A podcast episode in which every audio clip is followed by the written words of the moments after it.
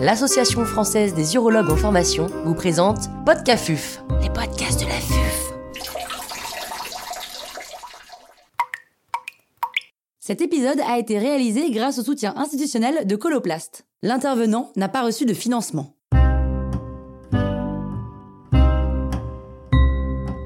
Hypocontractivité vésicale. Docteur Grégoire Capon, chirurgien urologue au CHU de Bordeaux, nous fait part de son expertise. C'est une maladie, l'hypocontractivité vésicale? Mais non, c'est pas une maladie. Je vais vous citer Jacques Cardron et le Grappa dans Progrès, qui nous disent dans cette fabuleuse revue de la littérature l'hypoactivité détrusorienne est assimilée à une défaillance des forces expulsives du détrusor contre les résistances à l'écoulement pour assurer une miction facile, complète et rapide. Ce qui est intéressant dans cette définition, c'est que ça vous met déjà en tête que la miction est déterminée par deux composantes indissociables, une force expulsive et une résistance urétrale. Pour simplifier le message, pour vider, on a besoin d'un réservoir qui peut augmenter sa pression et d'un tuyau de bonne qualité. Il est donc impossible de s'intéresser uniquement chez un patient à sa contractilité vésicale. Il faudra forcément prendre en compte les résistances. Le patient n'arrive pas en consultation avec un diagnostic d'hypoactivité détrusorienne. Il arrive avec des symptômes urinaires ou les complications liées à la mauvaise vidange. C'est là que l'urologue doit se questionner sur la responsabilité de l'hypoactivité détrusorienne ou d'un obstacle, ou les deux. Et en fortiori, en médecine, c'est rarement tout blanc tout noir. Attention, l'hypoactivité, c'est pas une maladie. Quand vous faites une néovessie avec l'intestin du patient, vous créez une vessie, par définition, acontractile. Quand on vieillit aussi, on perd de la fonction contractile, du muscle, de l'élasticité, de la qualité d'innervation. Quand vous opérez un malade obstrué pendant longtemps, quelle qu'en soit la cause, souvent sa prostate, il peut avoir endommagé sa vessie. Elle est hypocontractile. Et puis tout ça, c'est un spectre, ça va de la vessie très légèrement paresseuse à la vessie acontractile. Comment y penser et évaluer cette hypocontractivité vésicale?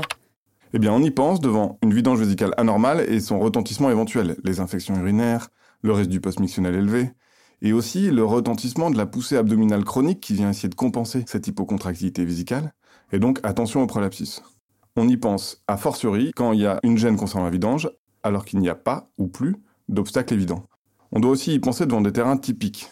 C'est ces terrains typiques pourvoyeurs d'atteinte de la commande neurologique ou d'atteinte de la vessie elle-même, ou même les deux. Citons le patient âgé, le neurologique périphérique, la cystopathie diabétique, l'opéré d'une chirurgie majeure du pelvis avec une lésion nerveuse, les morphiniques, la néovessie et l'obstruction chronique qui abîme la vessie, entre autres. Comment fait-on le diagnostic? Eh bien, c'est le bilan aérodynamique qui va vous permettre de faire le diagnostic. Mais c'est le bilan aérodynamique avec l'étude de la phase mictionnelle, c'est primordial. La débimétrie ne suffit pas du tout. Le débit urinaire, c'est seulement le résultat de l'équation entre la force expulsive et la résistance urétrale mais la débimétrie ne permet pas d'évaluer chaque composante de la vidange. C'est donc l'étude urodynamique de la phase mictionnelle, ça veut dire obtenir un ratio, une courbe, entre la pression vésicale au moment de la vidange et le débit obtenu.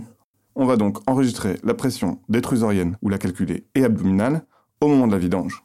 Si je récapitule, si la pression dans la vessie est faible pour obtenir un débit faible, c'est que la vessie est probablement paresseuse, pardon, hypoactive.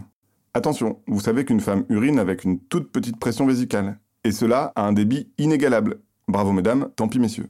Parfois on n'enregistre même pas d'augmentation de la pression vésicale.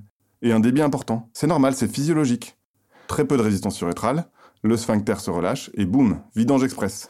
Ce n'est pas une hypocontractilité, c'est la physiologie.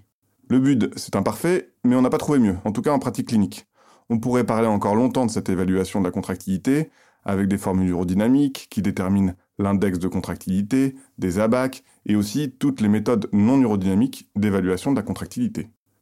Est-ce que ça se traite? Bah Déjà, on doit prendre en charge l'hypocontractilité quand elle est responsable de complications infectieuses ou anatomiques ou à une gêne liée à ce résidu. Il faut aussi savoir proposer un traitement pour prévenir des complications anatomiques et fonctionnelles. Par exemple, protéger le périnée des patientes neurologiques périphériques qui doivent pousser, ou éviter la récidive du prolapsus chez une patiente opérée qui pousserait pour uriner. Le gold standard, le seul traitement valable, le robuste, celui qui ne tombe jamais en panne, c'est l'autosondage intermittent propre.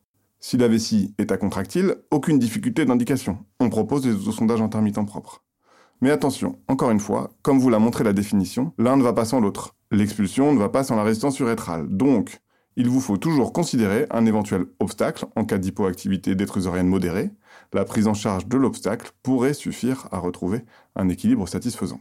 Le bilan de tout ça, considérez toujours la contractilité de la vessie dans votre prise en charge et vos décisions thérapeutiques. C'est très important.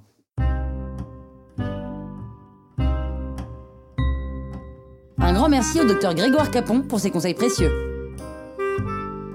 C'était Podcafuf, les podcasts.